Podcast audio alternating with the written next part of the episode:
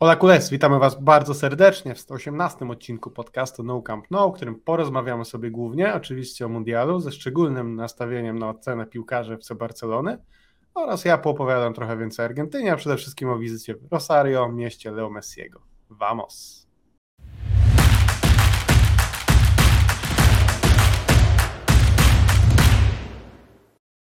Ja się nazywam Adrian Białkowski, a ze mną jest jak zwykle Michał Gajdek. Cześć Michał. Cześć Adrian, cześć wszystkim. Michale, dzisiaj wolno od meczów, jutro wolno od meczów. Jak żyć? Jak się odnajdujesz w tej nowej rzeczywistości? Ciężko, bardzo ciężko. Nieprzyzwyczajony już człowiek, nie? Tak naprawdę nie wiem, ile to było dni z rzędu z meczami, chyba 17, jeżeli dobrze pamiętam, no bo niecałe 3 tygodnie tak naprawdę. E, no trudno, no. Zbierzamy się powoli do końca tego turnieju. Zostało nam tak naprawdę ile? 8 spotkań i 4, nie, trochę więcej, 6 dni meczowych, więc e, no niestety powoli przeminie ten katarski szał. Natomiast e, wkrótce wraca Szawineta po turnieju, więc wiesz. Prawda. Odliczamy już dni, to tak naprawdę są trzy tygodnie do powrotu. Czawinety. Przypominamy, że mecz z Espaniolem, także bardzo ciekawy, odbędzie się w Sylwestra. Także będziemy mieć bardzo e, wystrzałowe. E, Ale o 14, więc spokojnie. Ale o 14, tak, musicie... tak, także spokojnie. Od 16 można zacząć tankować spokojnie po staropolsku. E, w Hiszpanii trochę inaczej, bo tutaj dopiero o północy się właściwie wychodzi z domu, tam do znajomych. Bardzo nie, nie lubię tej formy obchodzenia Sylwestra, powiem Ci, w, w Hiszpanii tych, tych winogron i tego wychodzenia tam o jakiejś tam drugiej w nocy. O drugiej w nocy to już prawdziwy Polak to już kończy dawno. No. no. No dobrze. Pogadaliśmy sobie. Mi jest miło, e, po co to psuć, można by powiedzieć, jak to było w e, pewnym serialu. Natomiast musimy porozmawiać o tym, co się wydarzyło na tym mundialu, a, a z naszej perspektywy kibiców Barcelony no, wydarzyło się trochę rzeczy niezbyt przyjemnych pozwoli, że zacznę od e, Luisa Padrika, którego tak chwaliliśmy jeszcze po poprzednim nawet odcinku, bo to poprzedni odcinek, z tego co pamiętam, był przed Japonią, przed tym trzecim meczem grupowym. Także nachwaliliśmy się, ty wspominałeś, jak to widać produkt końcowy, e, którym jest właśnie ta kadra Luisa Enrique. Wszyscy byli zachwyceni. No ten mecz z Niemcami też przecież bardzo dobry, po czym się okazuje, że Niemcy są generalnie rzecz biorąc słabi, odpadają z grupy. E, z Japonią jest e, nieoczekiwana, no ale jednak porażka. No i wczoraj jest, e, jest kolejna już nieoczekiwana porażka i, i, i, mamy Hiszpanię poza, poza mundialem. No i co ty na to? Jak, byłeś zdziwiony bardzo? Nie, ty chyba nie byłeś tak bardzo zdziwiony, bo mi nawet pisałeś, pamiętam, że, że się spodziewa, że będą ciężary. No ja też się tak spodziewałem, no i, i były, ale mimo wszystko sądziłem, że sobie jednak poradzą. Myślałem, że będą ciężary, ale ale że sobie poradzą. Znaczy powiem Ci tak, e, właśnie żałuję, że nie nagrywaliśmy po spotkaniu z Japonią, bo ile po meczu z Kostaryką, e, tak jak mówisz, e, chyba wszystkim się wydawało, mi się wydawało na pewno i to mówię bez bicia, że zresztą nie uważam, że mi się wydawało. Uważam, że zobaczyliśmy po prostu genialne spotkanie reprezentacji Hiszpanii w meczu z Kostaryką i tyle. To, że dwa tygodnie później niecałe zagrali spotkanie bardzo słabe, no to nie zmienia faktu tego, że tamten mecz był po prostu bardzo dobry, tak? Jeżeli chodzi o mecz z Kostaryką, to była właśnie, chyba kluczowe było to, że to była Kostaryka jednak w tym wszystkim. Wiesz co, no z jednej strony tak, a z drugiej strony niby ta Kostaryka też postraszyła w pewnym momencie Niemców, niby ograła właśnie tę Japonię i tak dalej, więc y, ciężko powiedzieć, kto z tej grupy śmierci był najmocniejszy, zważywszy też na to, że to jest jedyna grupa, która nie ma przedstawiciela w ćwierćfinale. E, a miała być grupą właśnie zdecydowanie najmocniejszą, tak więc dosyć śmiesznie wyszło. Natomiast jeżeli sobie porównamy oba te mecze, to nawet pod względem statystycznym, jak e, patrzymy na mecz, nie wiem, Hiszpania-Kostaryka, abstrahując od tej statystyki, która jest jedyną, którą bierze pod uwagę na przykład Czesław Michniewicz, czyli 7-0 w bramkach, no to zobaczysz, że okej, okay, tutaj Hiszpania wymieniła prawie 1000 podań, ale z tych 1000 podań oddała 17 strzałów na bramkę, oddała 7 strzałów celnych na bramkę. Mm, a Kostaryka oddała strzałów całe zero, w związku z czym moim zdaniem to był naprawdę świetny występ, no bo z jednej strony Hiszpania sama sobie stwarzała okazje, które następnie wykorzystywała, bo to też warto zauważyć, że 7 strzałów celnych, 7 bramek, e, ale i zero strzałów po stronie Kostaryki. A Maroko wczoraj no, stoi na drugim biegunie, bo tutaj z kolei tych podań też było około tysiąca. Posiadanie też było podobne piłki, bo się zakręciło około 80%. Natomiast Hiszpania strzelała 13 razy, z czego tylko raz celnie. Maroko miało trzy strzały celne dla porównania, tak? W całym, w całym spotkaniu i mówimy tutaj o wyniku razem z dogrywką. No więc jeżeli ty wymieniasz ponad tysiąc podań po to, żeby raz wyprowadzić zawodnika na dobrą pozycję, tak naprawdę, z której ono doda celny strzał, no to coś jest tutaj nie halo generalnie mówiąc e, najkrócej, bo to jest takie, wiesz, posiadanie dla samego posiadania, nie? Czyli to, z czego się gdzieś tam śmialiśmy, czy raczej zgrzytaliśmy zębami, jak widzieliśmy Kika Setiena i to jak próbował ten styl wdrożyć, to o czym Pep Guardiola mówił e, wielokrotnie, że on nienawidzi tiki-taki właśnie rozumianej jako takie podawanie dla samego podawania, no i przede wszystkim i w meczu z Japonią i wczoraj mieliśmy do czynienia z tym samym, dlatego tak jak mówiłem na początku, e, Żałuję, że nie nagrywaliśmy po meczu z Japonią, bo po nim to już rzeczywiście, zwłaszcza po tej drugiej połowie, bo pierwsza była całkiem niezła, ale w momencie, w którym Japonia strzeliła te dwie bramki, e, w momencie, w którym Hiszpania na 3 minuty w ogóle odpadała już przecież w fazie grupowej z mundialu, tam wszyscy uznali, że Hiszpania kalkuluje. Ja mówię, moim zdaniem to nie do końca kalkuluje. Moim zdaniem to po prostu nie miała za specjalnie pomysłu, żeby zaatakować reprezentację Hiszpanii, Japonii, żeby strzelić bramkę. No i rzeczywiście, tak jak mówisz, ja na przykład po Japonii już y, postawiłem po prostu pieniądze na to, swoje ciężkie zarobione, y, że Maroko wyeliminuje Hiszpanię. No i tak się ostatecznie rzeczywiście stało. No proszę. Czy jesteś zarobiony? Rozumiem, że fundujesz teraz e, imprezę na mieście. Piwko Luisowi Enrique, jak go spotkam, tak. Na przykład. Hmm. E, natomiast y, najwyraźniej piłkarze FC Barcelony, miałem powiedzieć, no nie, Hiszpanii, nie uważają, że nie zasłużyli na, na, na awans, bo Busquets, właściwie ja już gdzieś to słyszałem, mam wrażenie. Busquets mówi po meczu, zasłużyliśmy na dzisiejsze zwycięstwo i awans. Ferran mówi, nie graliśmy dziś źle, zasłużyliśmy na awans. To samo. Wynik wydaje się trochę niesprawiedliwy. No, trochę niesprawiedliwy. Nie wiem. Mm, mi się nie, nie wydaje niesprawiedliwy. Mnie też się nie wydaje niesprawiedliwy, e... tak jak mówię. No, mógłby I, to i najlepszy był wiesz. Rodri, ale najbardziej mnie rozbawił Rodri, który powiedział, że Maroko nie zaoferowało absolutnie nic. Bo ja e, nie wiem, mm, generalnie ludziom się chyba nie podobał ten mecz. E, I się akurat podobał, powiem ci szczerze. Ale podobał mi się ze względu na właśnie Maroko. Bo uważam, że jeżeli ktoś y, docenia grę na przykład defensywną w destrukcji, to wczoraj Maroko było naprawdę niesamowite i to też było widać na przykład e, po, e, po tym, jak sobie włączyłeś następny mecz dla kontrastu. Albo jakbyś włączył kadrę Polski. To zostawmy, bo to jeszcze później. Ale to, ile tam przestrzeni mieli Portugalczycy w porównaniu do tego, jak Marokańczycy wyszli E, gryząc trawę, jak, e, jak walczyli o każdą piłkę, to było naprawdę niesamowite. No więc ja uważam, że no, granie e, ładnie w piłkę nie musi zawsze oznaczać granie ładnie będąc przy piłce, ale na przykład właśnie też broniąc się. I mi się na przykład to Maroko bardzo podobało, tak jak oczywiście nie jestem żadnym zwolennikiem czolizmu, gry defensywnej, tak trzeba im oddać, że naprawdę oni tam praktycznie błędów nie popełniali. Mm, no i Hiszpania, tak jak wspomniałeś, stworzyła sobie bardzo mało okazji. A wiesz ile bramek straciło Maroko na tym turnieju? No ile? Jedną. I no strzeliła tę bramkę Kanada, która już odpadła. Ani Chorwacja, ani Belgia, ani teraz Hiszpania i to nawet pomimo trzech rzutów karnych, co w ogóle było przekomiczne. No, nie wiem, to był chyba jakiś konkurs, kto gorzej wykona rzut karny. Jak ja widziałem tego Sergio Busquetsa, który tak po prostu bez przekonania e, zaczął, nawet nie można powiedzieć, podbiegać do piłki, bo to były mhm. jakieś, no nie wiem.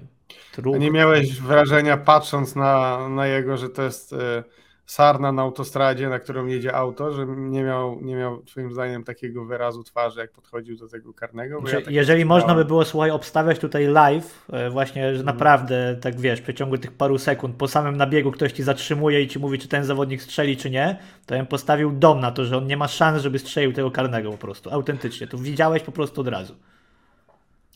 No, e, nabieg był niesamowity. E, precyzja strzału, w ogóle wszystkie te karne, naprawdę. Wszystko może i, nie były, może i nie były zbyt silne, za to były też mało precyzyjne. Także e, najlepsze możliwe połączenie, jeżeli chce się szybko odpaść i wrócić do domu.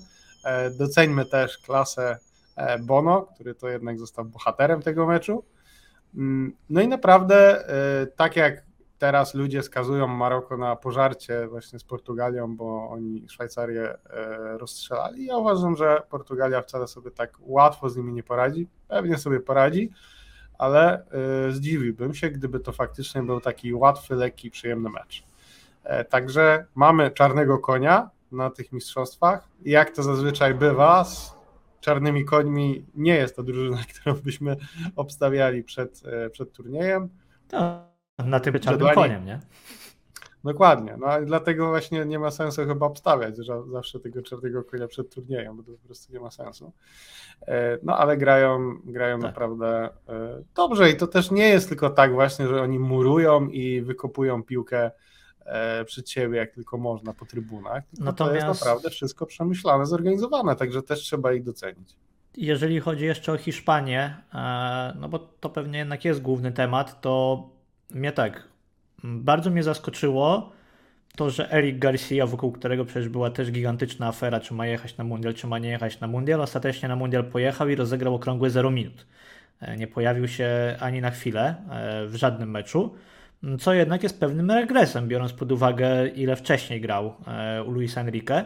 No i też widzieliśmy przecież, że i Xavi za specjalnie mu nie ufał w tych meczach jesiennych, w sensie zastanawialiśmy się, czemu on gra mniej e, niż powinien, nawet jeżeli wyglądał dobrze. Teraz na Mundialu nie zagrał nawet minuty. No zobaczymy, jak się to będzie rozwijać, no bo na szczęście to do tego przejdziemy. E, wraca do domu Christensen zdrowy, wraca do domu Ronald Araujo zdrowy. E, no Jules Koundé w dalszym ciągu na turnieju się znajduje, natomiast ta konkurencja w środku obrony już powinna być wyglądać wreszcie tak, jak miała wyglądać od samego początku, więc myślę, że Erik e, nie będzie miał łatwo grę. No i drugie takie też rozczarowanie pod względem skali, e, w której się zaprezentował na tym turnieju, no to jednak Ansu Fati, tak? No Ansu Fati 23 minuty z Japonią, 23 minuty z Marokiem, już tak naprawdę w dogrywce, no i jedno wielkie nic mówiąc szczerze. E, to też nie było naprawdę, mm, delikatnie mówiąc, wybitne mistrzostwa w wykonaniu e, Hiszpana. No, rozmawialiśmy sobie wcześniej kiedyś, czy, czy pojedzie on, czy pojedzie Nico Williams. Ostatecznie pojechało obu. Więcej grał Nico Williams, natomiast to też nie były, że tak powiem, no, wybitne Zrobili występy. Dokładnie tyle samo. No, może tam Niko chociaż miał jeden, jeden rajd e, prawym skrzydłem, e, czy dwa, jak tam wziął kogoś na prędkość. No, Ansu nie zrobił absolutnie nic, także jest to martwiące. Tak naprawdę, jak sobie popatrzysz na tych naszych piłkarzy, no to właściwie ja nie mam większych zastrzeżeń do dwóch, do Pedriego i do Gaviego. No cała reszta słabo. Jordi Alba grał bardzo przyzwoicie. A, to, Aż nie no wierzę, tak, że ja to mówię, ale, ale tak, natomiast... No, Jordi akurat właśnie... stworzył wczoraj akcję, tą chyba naj, najgroźniejszą akcję w sumie, której nie wykorzystał Asensio. Yy, rzucił mu do, na pole karne ten, na ten taki wolej z lewej nogi, który poszedł obok.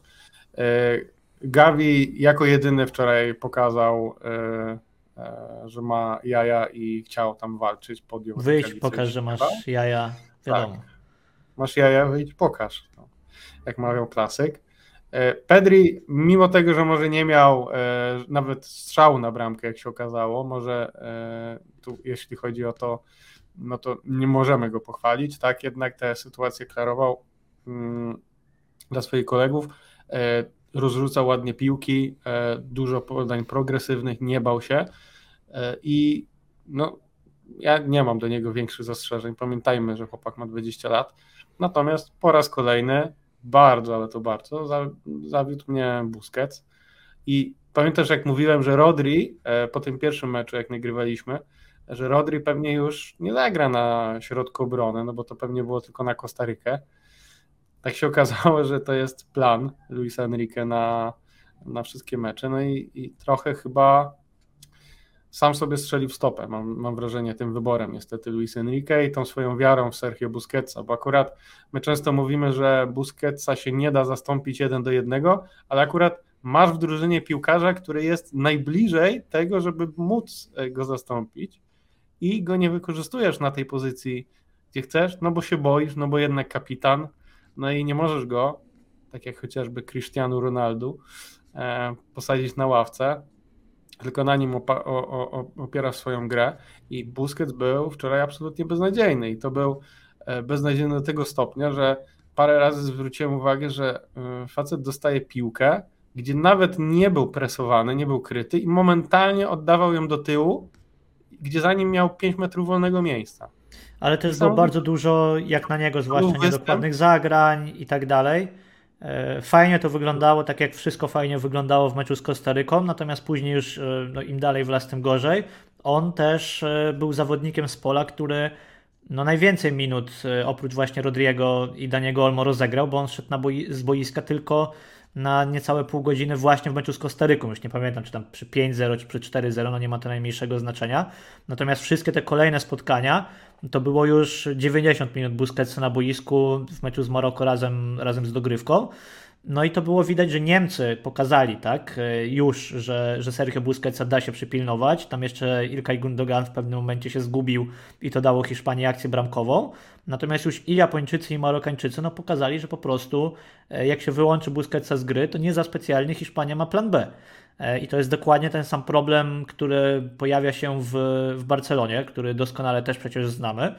E, no, wiele było takich meczów i przepraszam, że wspomnę znowu ten jeden pewnie z najbardziej bolesnych, natomiast dla mnie takim meczem założycielskim, który pokazywał, jak mając no jednak słabszą drużynę, tak, pod względem czysto piłkarskim, wyłączyć z gry Sergio Busquetsa, a co za tym idzie, wyłączyć z gry praktycznie Barcelonę całą, to był mecz z Eintrachtem. Bo tam rzeczywiście wyglądało to dokładnie tak samo, tak? Każda piłka tak naprawdę musiała iść na skrzydło, musiała iść do Dembele, no i on tak specjalnie nie wiedział, co z tym zrobić, wdawał się w te swoje bezsensowne pojedynki i, i tyle. I tutaj widzieliśmy troszeczkę, troszeczkę to samo, więc rzeczywiście e, nie wiem trochę jak to nazwać, bo chciałem powiedzieć, że taka mała elastyczność trochę Luis Enrique, ale ta elastyczność była u niego przecież na tym turnieju, jeżeli chodzi o podejście do poszczególnych spotkań, natomiast ja nie widziałem tej elastyczności i planu B, być może mało takiej po prostu umiejętności reakcji już w samym meczu, gdy, co, gdy coś nie działało. I to zwłaszcza w kontekście tego ustawienia środka pola ze szczególnym uwzględnieniem Busquetsa. No właśnie, tutaj się zgadzam z Tobą. No i jeszcze dla porządku wymieńmy e, mojego kolejnego ulubieńca, czyli e, Ferrana Torresa, który no, zagrał moim zdaniem turniej bardzo słaby. I, I, po raz kolejny się okazało, że y, no przede wszystkim to on nie jest skrzydłowym. No to jest znowu trochę też nie jego jakby wada do końca, nie, nie jego wina w tym wszystkim, że został ustawiony jak skrzydłowy na przykład tą, e, w tym ostatnim I to prawy. Meczu. I to prawy. No i on jest mało yy, mało wszechstronnym pod tym względem e, zawodnikiem, no bo on na tym na, na tym skrzydle jedyne co umie, to umie biegać. No, taka jest prawda i, i nie pokazał absolutnie nic. Także ciężko kogokolwiek e, wyróżnić, natomiast no, tak jak mówię, musimy mieć, znaczy, tak jak ty powiedziałeś, musimy mieć plan B, bo, bo jeżeli znowu przegramy najważniejsze mecze w tym sezonie, przez to, że Busquets w nich wyjdzie i zagra znowu wielkie gówno, to będę bardzo zły. No, więc ja myślę, że to jest w ogóle najciekawsze, najciekawsze news dla Barcelony w perspektywie tego mundialu, bo tak jak mówiłeś na początku, no Pedri, czy Gavi, czy nawet właśnie Ferran, czy Ansu, czy Alex Balde, czy Eric Garcia, no to są piłkarze młodzi, dla których myślę, że to nie był, znaczy dla wszystkich był to pierwszy mundial, ale myślę, że dla większości z nich, o nie dla wszystkich, nie jest to mundial ostatni.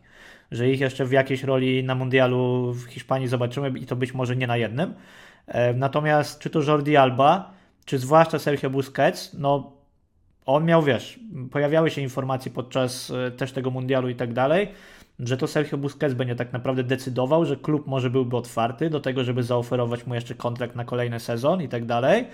Natomiast ja się zastanawiam, czy, czy Sergio Busquets po tym, co zaprezentował, no to sam troszeczkę jednak sobie nie zda sprawy, że no coś tu jest jednak nie halo, tak? Coś mi tutaj jednak chyba świat ucieka i być może rzeczywiście lepiej, no jeżeli nie pójść w ślady Gerarda Piqué, no to pokopać sobie jeszcze piłkę, no nie wiem, czy, czy w Arabii Saudyjskiej na przykład, czy w jakimś innym takim kraju. Mówiło się przecież o MLS-ie w jego kontekście i tak dalej. Ja myślę, że nie ma co się spodziewać właśnie takiej nagłej decyzji. Miami. Jak w przypadku e, Gerarda Piqué właśnie, to znaczy nie sądzę, że teraz Busquets wypocznie na wakacjach i powie, dobra, wiecie co, było miło, ale ja się zwijam w połowie sezonu. I to też nie byłoby, myślę, dobre mimo wszystko. W sensie ja uważam, że rolę Busquetsa trzeba jak najbardziej ograniczać, natomiast to nie powinno być takie tak mi się wydaje, przecięcie powinny bolesne. Na zasadzie już nie zagrasz żadnego meczu nigdy w Barcelonie, w sensie Xavi był przyzwyczajony do tego, żeby opierać wszystko na Busquetsie i nagle z dnia na dzień nie może już oprzeć na nim niczego. To on powinien być za to odpowiedzialny oczywiście, żeby jego rolę ograniczać. Póki co moim zdaniem robi to za mało. Natomiast e, no, myślę, że w dalszym ciągu jest to piłkarz, który w określonych meczach może ci się przydać, tak jak się przydał Luisowi Enrique z tą Kostaryką, to z tymi Kostarykami La Liga jak najbardziej, proszę bardzo. Natomiast e, no jeżeli przychodzą te wielkie mecze, zwłaszcza mecze, które są po prostu dużo bardziej intensywne, no to niestety, ale odpowiedź jest tutaj już jasna. No i to też jest coś, co widzieliśmy bezpośrednio przed Mundialem w wykonaniu Barcelony, nie? Jak e, Frankie de Jong chwilę grał na tej pozycji środkowego pomocnika, jak sobie mówiliśmy o tym, e, że gdy gra razem z Gavim i z Pedrim, gdy jest cofnięty w stosunku do nich, to i Gavi i Pedri nie muszą już tylko tyle biegać. E, no bo tak to trochę też wyglądało w tym ostatnim meczu, zwłaszcza Hiszpanii że Gavi tak naprawdę powiedziałeś, no biegał, walczył i tak dalej, natomiast niewiele więcej, tak? Ja mam takie wrażenie, że on musi sporo nadrabiać na przykład po, po Busquetsie i nie zostaje mu już za dużo siły czy możliwości, żeby pokazać coś więcej niż to bieganie, niż to zaangażowanie.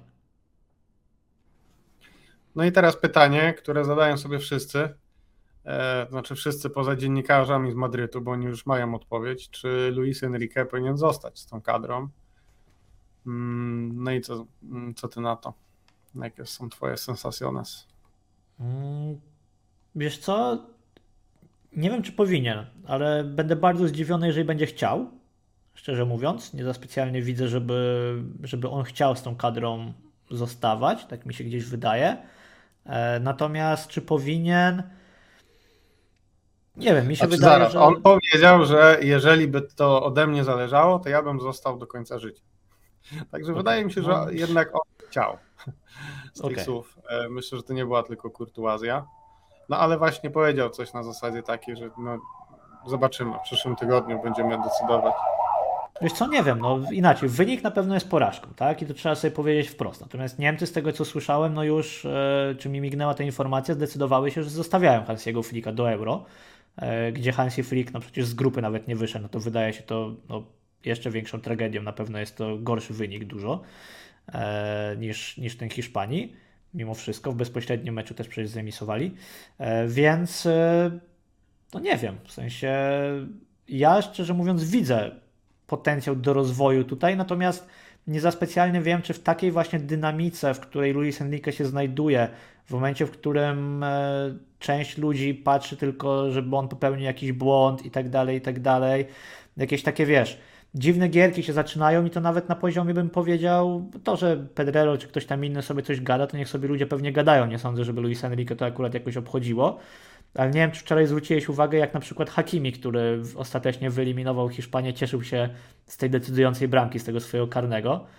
On zrobił taką cieszynkę, którą robił razem z Sergio Ramosem w PSG. Pingwin. I już oczywiście wychwycili E, kibice, czy, czy ktoś tam w Hiszpanii, no że Akram Hakimi po ogłoszeniu powołań przez Luis Enrique zamieścił takiego tweeta właśnie, że Sergio Ramos najlepszy obrońca na świecie. No więc tutaj jakieś chyba szpileczka poszła w kierunku e, właśnie Luis Enrique, że go, że go pominął. No i co, źle zrobił, że nie zabrał Sergio Ramosa na, na ten na ten turniej. Tak zupełnie szczerze, uważam, że, wie, że bardziej by się przydał Sergio Ramos e, niż przydałby się na przykład. Niż Garcia. no i Eric Garcia, który nie zagrał nawet minuty. No właśnie. Natomiast tak, wiesz... No ale podsumowując, yy, kariera póki co Luis Enrique, półfinały Euro 2020, drugie miejsce w Lidze Narodów. To wyglądało bardzo dobrze. Ja pamiętasz, mówiłem, że to nie jest drużyna, która wygra e, Mistrzostwo Świata, bo tak mi się wydaje, że tam jest za dużo znaków zapytania. Natomiast mimo wszystko oni byli jakby przed tym swoim kalendarzem, który ja zakładałem, że będą mieli, że, bo mm, taka moda drużyna, mówię, no mimo wszystko za wcześnie i naprawdę te turnieje akurat poprzednie wyglądały bardzo przyzwoicie, no ale ten turniej jednak Luczo musi sobie zapisać e, jako swoją porażkę. Także ciekawe to jest. Ja bym zostawił. Oczywiście Luis Enrique zawsze w mojej drużynie. Mm, wsiadam do Luczonety, znaczy wsiadłem już dawno temu i, i w niej będę, no ale jednak e, tutaj spory minus za to, co się wydarzyło. Dobra, to idźmy da dalej. Musimy przejść do kolejnego piłkarza FC Barcelony, który już się z turniejem pożegnał i jak pewnie się domyślasz, będzie to Robert Lewandowski. Lo, lo, lo, Robert, który już e, wrócił do siebie, czy tam na wakacje właściwie, bo kara trzech meczów zawieszenia została podtrzymana. Tam Barcelona się jeszcze odwołuje, ale powiedzmy, że póki co wygląda na to, że, że Lewy nie będzie grał przez trzy mecze. Także prawdopodobnie wróci gdzieś tam na początku stycznia dopiero e, na mecze Pucharu Króla, jeżeli w ogóle będzie potrzebne, no bo te pierwsze rundy, no to wiadomo, to są takie dosyć ogórkowe. Albo na to jak się podobał? Tak, e, no, ale to wiesz, ja tego nie traktuję poważnie. No i jak Ci się podobał Robercik? To jest wymowne 8 sekund, nie wiem czy 8 sekund ciszy, które nie było Lewandowski kiedyś nie było 8. Mogę ci policzyć. E, Jerzemu Brzęczkowi. No, bardzo średni turniej, szczerze mówiąc. I to nie jest tak, że ja mam pretensje do, do Roberta Lewandowskiego za te trzy mecze grupowe, bo moim zdaniem mieć ktokolwiek pretensje e, w sensie o to, jak zaprezentował się na boisku w momencie, w którym my uprawialiśmy, to mi się bardzo spodobało. Słuchałem podcastu E, kopalnia e, tam Piotrka Żelaznego, Rafała Steca i Michała Zachodnego i bardzo mi się spodobało określenie, że to nie jest antyfutbol, co my zagraliśmy w grupie jako reprezentacja Polski, tylko to jest nie futbol. To w ogóle nawet nie można określić tego mianem antyfutbolu, bo to jest po prostu coś zupełnie innego i takie ekstremum, że czegoś takiego no, nawet ciężko określić mianem tego sportu. To jak wykracza poza granicę tego, co, co było znane tej dyscyplinie. I tak mi się trochę też wydaje, więc ciężko moim zdaniem tutaj kogokolwiek oceniać w tym kontekście. No okej, okay, w meczu z Arabią mógł strzelić e, parę bramek więcej, nie strzelił i tyle. Natomiast już w tym spotkaniu z Francją, gdzie jednak reprezentacja Polski wyszła no, troszkę bardziej ofensywnie, wyglądaliśmy dużo lepiej, no to jeżeli ktoś wziął na siebie rolę lidera tej drużyny, to był to Piotrek Zieliński moim zdaniem. E, a Robert Lewandowski tak, no nie halo, jeszcze na koniec ten karny, nie wiem co mu się stało szczerze mówiąc z tymi karnymi. I w ogóle nie wiem co się stało z karnymi na tym mundialu, e, bo chciałbym zobaczyć jakieś statystyki porównujące to historycznie do poprzednich mundiali, ale mam takie wrażenie, że tutaj nie wiem, co drugi karny może jest wykorzystywany? Naprawdę, no, chyba nie chyba, chyba 40%, jeżeli dobrze kojarzę, około jest e, bronionych, czy też okay. niestrzelanych, może bardziej w ten sposób. no właśnie, to, to są jakieś dziwne to proporcje, są, no, nie? Naprawdę. w ogóle, tak. E, no ale faktycznie masz rację, że, że Zielu jest, e, znaczy jest w tym meczu ostatnim, no ciężko powiedzieć, że jest liderem kadry, no ale w tym meczu ostatnim był z Francją. A żeby było śmieszniej, to ja nie widziałem tego karnego Lewandowskiego, bo się wkurwiłem po tej bombie Mbappe i po prostu wyszedłem. Więc co się wydarzy? No, no nie, nie, no więc wiesz, no moim zdaniem e... naprawdę średni turniej e, w wykonaniu Roberta. Nie wiem też na ile mm, on się w formie w ogóle znajduje. No też mówiliśmy sobie o tym, jak on grał bezpośrednio przed, e, e, przed wyjazdem na te mistrzostwa, przecież w Barcelonie, więc jemu może akurat te wakacje najgorzej też nie zrobią. No i tyle, no tak naprawdę nie wiem, czy tutaj jest co się rozwodzić. Chyba najsłynniejszy występ Roberta Lewandowskiego według mediów no to był ten, gdzie dyskutował razem z kolegami w sprawie premii e, i ich podziału, i, i, i podziału tego wewnętrznego. No właśnie, to ty mi powiedz, bo jesteś bliżej. Yy, nie. Bliżej źródeł informacji, czy już nie. ustalono podział sztabek złota? Tak, ile tak, sztabek tak, już. pan Lewy, ile sztabek pan Michniewicz? Pan premier powiedział. sukces, który był w liście z grupy. Znaczy, ja tutaj od razu sobie pozwolę na, na disclaimer, że w momencie, w którym to nagrywamy, to jest już to ustalone, ale to się nie, nie znaczy, że to się nie zmieni, nawet jeszcze nim przestaniemy nagrywać, albo dwie godziny później, bo wczoraj na przykład pan premier mówił o, o tym, że ta premia będzie, bo to jest warte każdych pieniędzy, a wieczorem powiedział, że nie będzie żadnej premii. E, więc e, sytuacja zmienia się dosyć szybko. Pan premier ma tendencję do mijania się z prawdą, bym tak powiedział.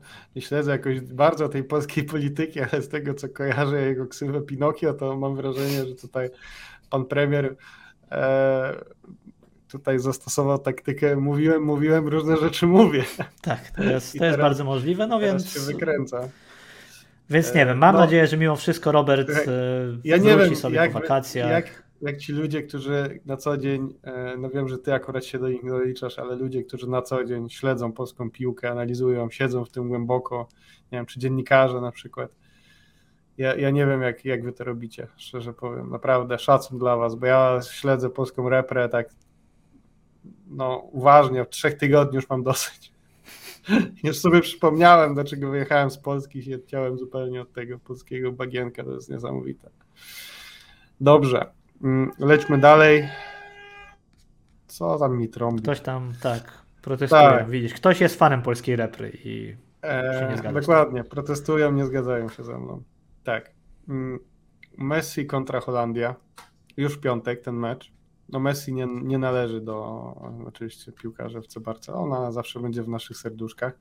No i też ja będąc w Argentynie swoją siłą rzeczy, e, to dla mnie trochę ważniejsze niż na przykład to, że Francja bez problemu sobie przeszła dalej.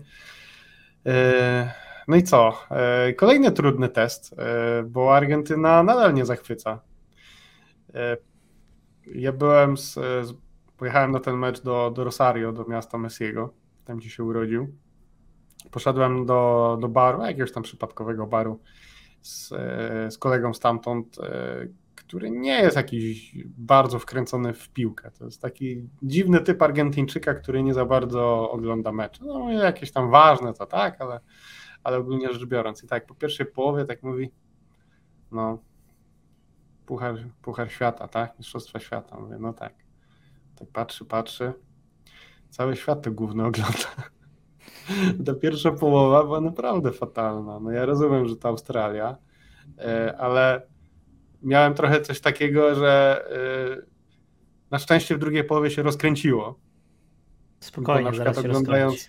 No właśnie, bo oglądając Maroko z Hiszpanią też na początku byłem spokojny, bo mówię, dobra, no Maroko nie będzie tak biegać przez 90 minut. W końcu muszą zacząć popełniać błędy, nie zaczęli.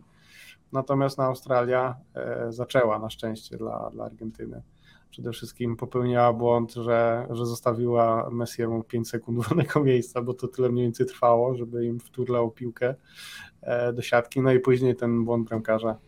Kuriozalny dosyć. Natomiast no, to jest taka drużyna e, no, niezbyt powiedzmy mocna i z Holandią już tak chyba fajnie nie będzie, co?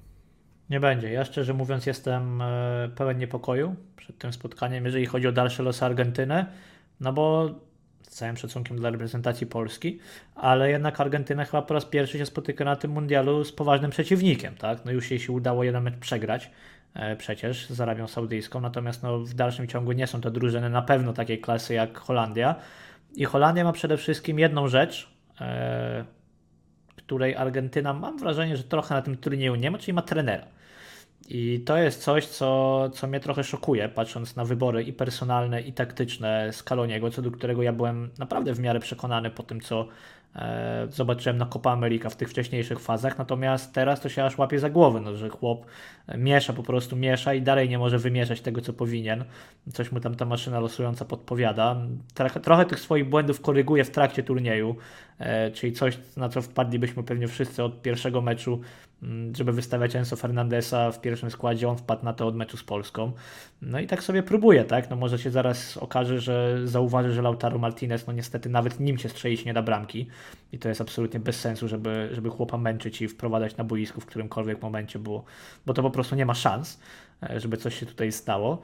No Boli cię potężny Lautaro. Ty weź mi powiedz, jakim cudem odpadliśmy z Interem Medionem, to jest który ma w składzie Lautaro i Lukaku. I Lukaku. No jak? właśnie może dlatego, jak? że Lukaku nie było. Jak? Więc wiesz, więc e, tak jak mówię, ja patrzę z niepokojem na ten mecz e, Argentyny.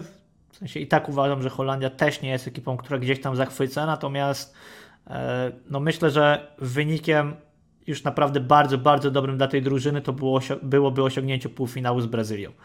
I tutaj to chyba tylko na jakichś skrzydłach historii i tak dalej, jak Diego będzie coś tam z e, góry pilnował tego wyniku, to coś się uda, bo jak mielibyśmy tak popatrzeć na to realnie, mm, jeżeli chodzi o obraz turnieju w wykonaniu Argentyny i obraz turnieju w wykonaniu Brazylii, no to ten ewentualny półfinał, jeżeli już w ogóle do niego dojdzie, tak, no bo mówię, że, że ta Holandia to niekoniecznie będzie łatwa przeszkoda, no ciężko tutaj typować e, to, że Argentyna się jednak ostatecznie w tym finale znajdzie. No, życzymy sobie tego oczywiście. Ciężko sobie wyobrazić, że Argentyna w takiej formie mm, tę Brazylię przepchnie, natomiast no, Copa America finał wygrali, więc może jakiś, e, jakiś cud się zdarza, a co do tego, co mówiłeś o Diego, to jest teraz ta słynna przyśpiewka, którą już na pewno wszyscy znają.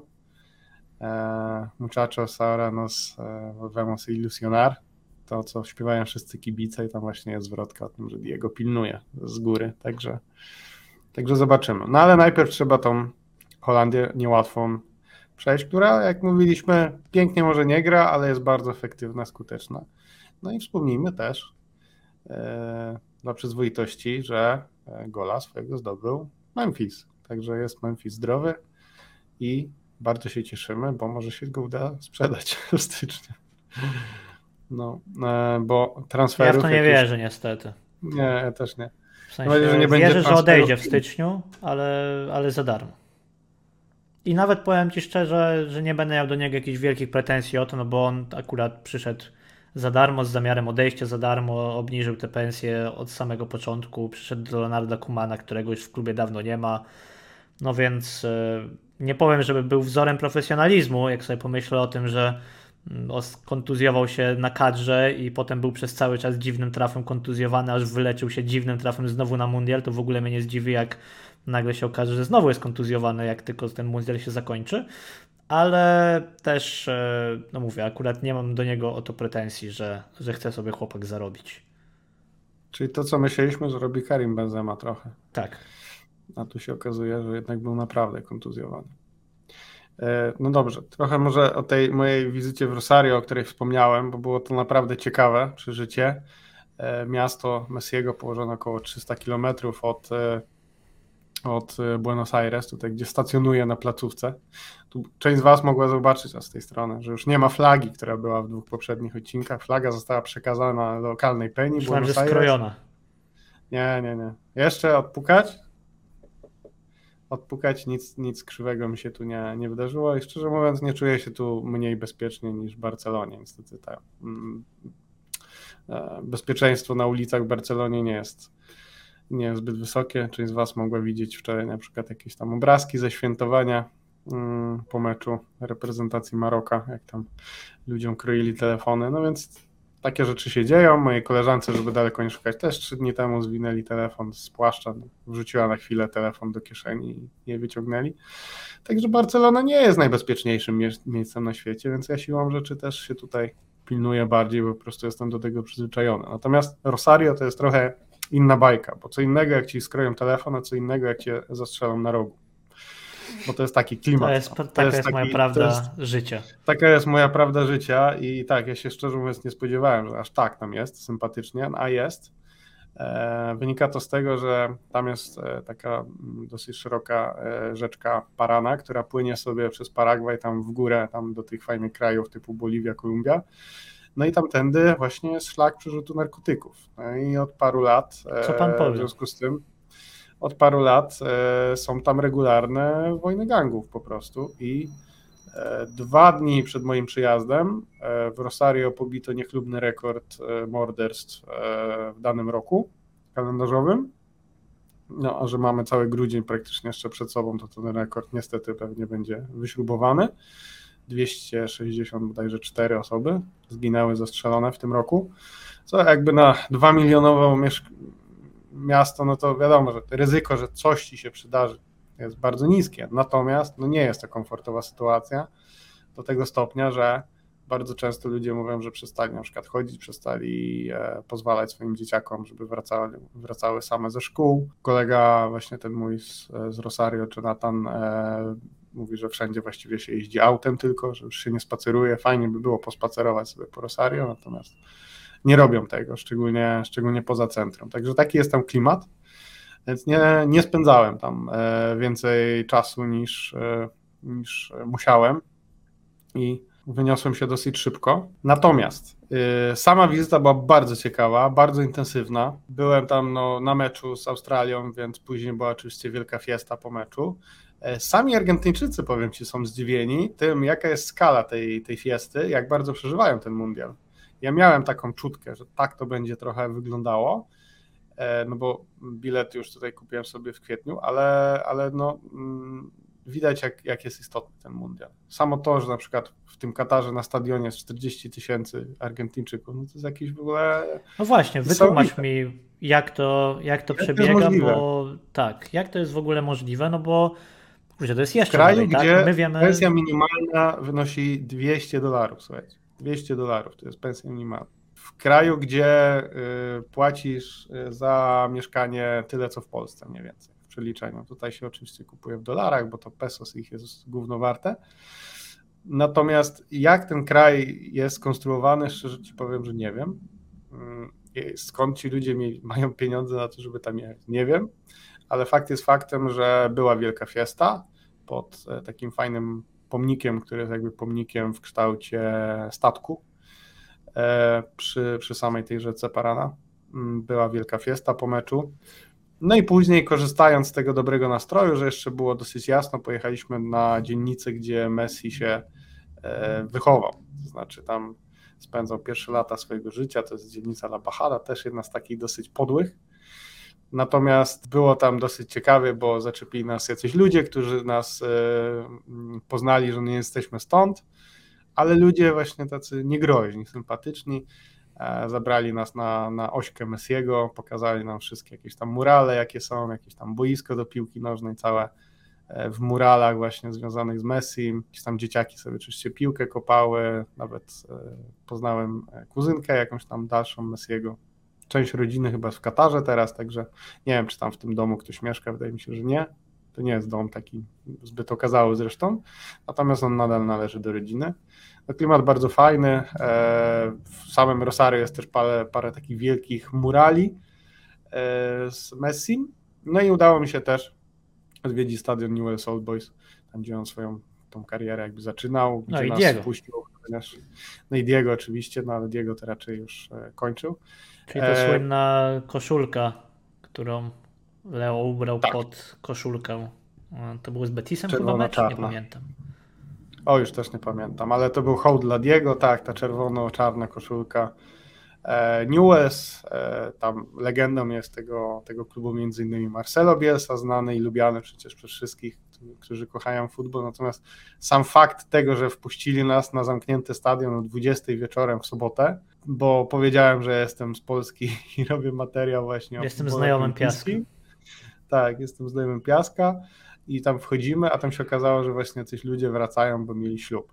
Na, I było wesele regularne właśnie na, na stadionie Newells, także takie rzeczy się tam dzieją. E, szalony jest to naród, naprawdę, na punkcie piłki nożnej.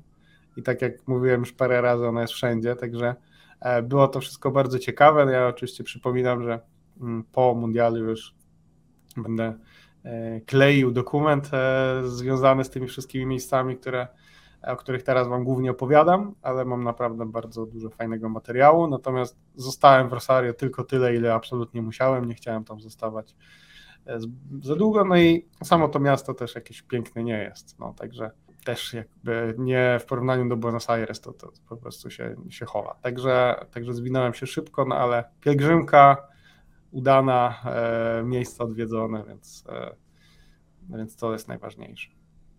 Także zapraszam już teraz na, e, na dokument, który się ukaże po, po mundialu. Nie wiem, czy to będzie jeden film, czy kilka, ale kilka krótszych, ale będzie na pewno bardzo fajno. Także. No to co? Tak to wyglądało. Zostało nam no na mundialu w takim razie kończąc i podsumowując zawodników pięciu, 4, jeżeli chodzi 6, o tych, którzy 7, są tak. I w 8 meczów. Barcelony. Tak jest. Jeżeli dobrze meczów. liczę. Z czego zagra... ten trzecie miejsce, ja go nie oglądam zazwyczaj. W piątek zagra Rafinha e, w meczu z e, Chorwacją, której swoją drogą no, w tym absolutnym spektaklu, który nam Brazylijczycy zafundowali, no, cierpiał trochę, był takim, nie chcę go obrazić, brazylijskim Lautaro Martinezem, jeżeli chodzi o to, jak e, udawało mu się trafić do bramki, a raczej mu się nie udawało. Tam też bardzo koledzy się starali, żeby on trafił, ale no niestety. No później mamy spotkanie, w którym chyba nie będziemy kibicować piłkarzom Barcelony, bo Holandia zagra z Argentyną, gdzie wystąpią Memphis Depay oraz Frankie de Jong prawdopodobnie. No i później e, w sobotę mamy kolejny ćwierćfinał, gdzie też dwóch naszych piłkarzy, Usman Dembele i Jules Koundé. E, życzysz awansu tutaj Francji w meczu z Anglią, czy Co jest mniejszym złem? Może tak się zapytam. Francja. Tutaj Francja. zdecydowanie. Anglia jest jedną z moich najmniej ulubionych e, e, kadr od zawsze. Natomiast no, trzeba im przyznać, że faktycznie dobrze grają. No, mają fajne pokolenie i, i może jeszcze za parę lat y, zacznę ich darzyć jakąś sympatią, natomiast póki co jeszcze nie potrafię. Jeszcze to, to ja z przerażeniem zaobserwowałem u siebie taki proces wczoraj, jak oglądałem Portugalię e, w pierwszej połowie tego meczu ze Szwajcarią. Mówię, kurczę, tak w sumie tutaj jest paru naprawdę fajnych grajków, fajnie się na to patrzy, fajnie grają. Przede wszystkim paru fajnych było, a jednego nie było na boisku i od razu to inaczej wyglądało. No nic, no miejmy nadzieję, że rozwali im tą reprezentację mimo wszystko swoimi kaprysami, a póki co mm, zapraszamy do wspierania naszego podcastu patronite.pl ukośnik no no. Tu możecie nas e, wspierać, zapraszamy bardzo serdecznie, żeby dorzucić swoją cegiełkę do rozwoju bloga. I niestety na sam koniec jeszcze muszę powiedzieć, że mamy kącik niedobrych informacji, tak jak kiedyś była, był kącik dobrych informacji Christiana Melo, tak? Artura. Imienia Artura, Christiana Melo, imienia Artura Melo, tak tym razem. Niestety, ale właśnie w tym momencie dziewczyny, czyli Barsa Femini, przegrywają po 10 minutach już 2-0 z Bayernem. No i to jest e, spore zaskoczenie. Co prawda to jest mecz grupowy, nie, e, nie faza KO, no ale jednak trzeba to odnotować. Pierwszy mecz wygrany, natomiast teraz już 0-2. Zobaczymy, jak się to skończy. Czekać nie będziemy. Dziękujemy Wam wszystkim za słuchanie. Póki co E, pamiętajcie lajkować, subskrybować. A i dziękujemy wszystkim, którzy nas w tym roku w ogóle słuchali, bo te statystyki na Spotify nam wyskoczyły i były naprawdę niesamowite, że tam jesteśmy w jakiś top kilku procentów najlepiej słuchanych podcastów, że jesteśmy oceniani na 4,9 w ogóle jako podcast. Wszystko bardzo miłe. Także jesteśmy naprawdę w szoku i obiecamy, obiecujemy, że będziemy się starać, żeby w przyszłym roku było co najmniej tak samo dobrze. Także dzięki jeszcze raz i jak zwykle Wiskal Barsa. Trzymajcie się, cześć.